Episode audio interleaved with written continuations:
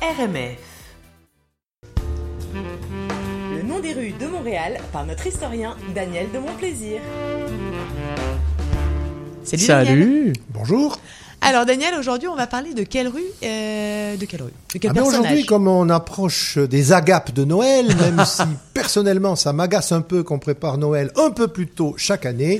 mais, mais la neige t'agace alors? Non, oh la neige, bah, si on n'aime pas la neige, il faut pas vivre à Montréal. Hein, oui, mais ça participe. Et ça, fait ça participe de l'ambiance de Noël, nous sommes d'accord. Non, nous allons parler d'un marché, mais qui est également une avenue, une bibliothèque, une station de métro, j'ai nommé Atwater. Ah oui mais Atwater, c'est un, c'est un personnage? Eh bien, c'est un personnage, oui, oui. C'est pas Halo, quoi. La rue Atwater, je vais commencer par elle. La rue, la rue Atwater, le marché, la bibliothèque et, le, et la station de métro ne font bien sûr qu'en découler. Euh, la rue Atwater s'appelait autrefois Pipe Track ce qui veut dire chemin des tuyaux ou peut-être des égouts, parce que c'est ah par là que passait l'eau. Pipe, oui, pipe track peut-être, oui. Pipe track, pardon. euh, voilà, euh, passer l'eau que l'on sortait de la ville pour euh, la conduire euh, au, au Saint-Laurent, qui était donc un grand égout, comme toutes les rivières du monde, euh, à l'époque. Et en 1871, elle devient la rue Atwater. Pourquoi?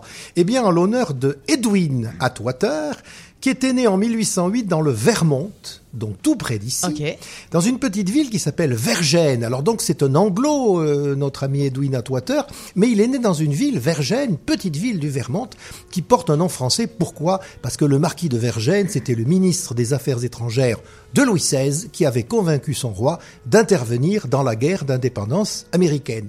Et les États-Unis étant devenus indépendants, bien entendu, ont voulu rendre hommage à Vergène en appelant ah. une ville du Vermont ainsi.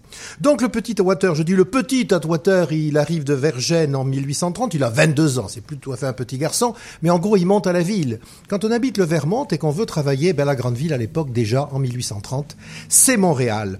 Il est peintre pas peintre artiste, hein, c'est une peinture, comme on dit ici. Voilà, c'est euh, c'est un artisan euh, peintre. Il vient ici, d'autant qu'en 1830, on est dans une période de paix entre le Canada et les États-Unis. On oublie souvent que le Canada et les États-Unis ont connu beaucoup de frictions, mais là, on est dans une période de paix. Il est artisan peintre et il crée une petite entreprise avec son frère. Il est très travailleur, il est très très débrouillard. Il se diversifie dans l'importation de peinture, de vernis et surtout de glace pour confectionner des miroirs. Et là, il sort Montréal de son sous-développement en la matière. Le miroir était très rare, le miroir était très cher. Et là, il démocratise le miroir de sorte que les belles dames de Montréal peuvent enfin contempler leurs belles robes dans de véritables miroirs en pied. Bon, donc c'est une ah grande réussite, ah les affaires de, de Monsieur d'Edwin Atwater. Alors du coup, ben, euh, comme tous les gens qui réussissent, enfin souvent en tout cas, il investit dans la finance. Et en 1846, il fait quelque chose d'important. Il est un des fondateurs de la Banque d'épargne de Montréal, qui depuis a été intégrée dans le groupe Desjardins. Avec ah. qui? Avec l'évêque, monseigneur Ignace Bourget, je sais que Julien va poser la question, dont je vous réponds tout de suite, Ignace Bourget. Oui, il a également sa rue à Montréal. Ça a été un des évêques importants de la ville, le deuxième dans l'histoire de Montréal. Il a été évêque de 1840 à 1868 et il a le souci d'organiser une caisse d'épargne pour les pauvres de manière à ce qu'eux aussi puissent épargner, mais également faire des emprunts. Et il s'associe donc avec Edwin Atwater pour former cette banque mutuelle et d'où euh, a hérité en quelque sorte des jardins. Et c'est une des raisons pour lesquelles d'ailleurs la finance mutuelle est assez développée au Québec. C'est grâce à Monseigneur Bourget et grâce à Edwin Atwater.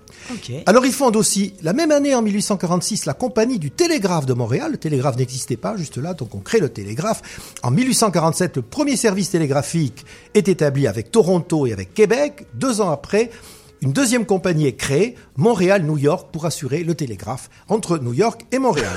Il se lance WhatsApp, quoi. Voilà. Il se lance bien entendu Edwin Atwater, puisqu'il a acquis une certaine notoriété dans la politique municipale. En 1850, il devient échevin, c'est-à-dire conseiller municipal. Il représente le quartier Saint-Antoine, où il habite, où il y a aujourd'hui la rue Saint-Antoine, qui est également le quartier Atwater. Tout ça se tient. Hmm. Il s'occupe également du service, de ce qu'on appelle le service de l'aqueduc, c'est-à-dire de l'adduction d'eau. Il contribue beaucoup à assainir la ville. Non pas parce qu'il s'appelle Atwater, encore que peut-être. hein, Ouais, en fait, voilà, ça l'a peut-être inspiré. Et c'est aussi pourquoi Pipe Track, que vous me dites, pa, pa- oui, Pipe Track, va devenir la rue Atwater. En 1861, il devient président du bureau de commerce, ce qu'on appellerait aujourd'hui la chambre de commerce. Il est administrateur de plusieurs banques, dont celle des marchands, et de la première compagnie d'assurance privée créée à Montréal pour les citoyens les plus modestes. Il est également très actif dans l'église presbytérienne et d'ailleurs à sa femme Lucie, il fait huit enfants. Enfin, Ah oui. huit enfants survivants, hein. Quatre garçons et quatre filles.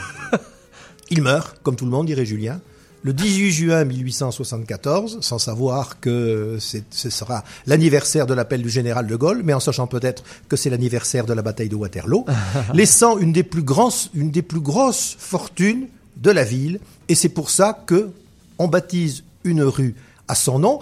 En 1871, il meurt en 74, c'est-à-dire que la rue Atwater a été Trois baptisée, voilà, de son vivant, ce qui est quand même assez rare. Voilà, Edwin Atwater, eh bien, c'est l'exemple même de la réussite du self-made man et du rêve américain, mais au Canada. Mais génial. Ah, génial. Merci beaucoup, Daniel. De rien. C'était Les Noms des rues de Montréal par Daniel de Mon Plaisir.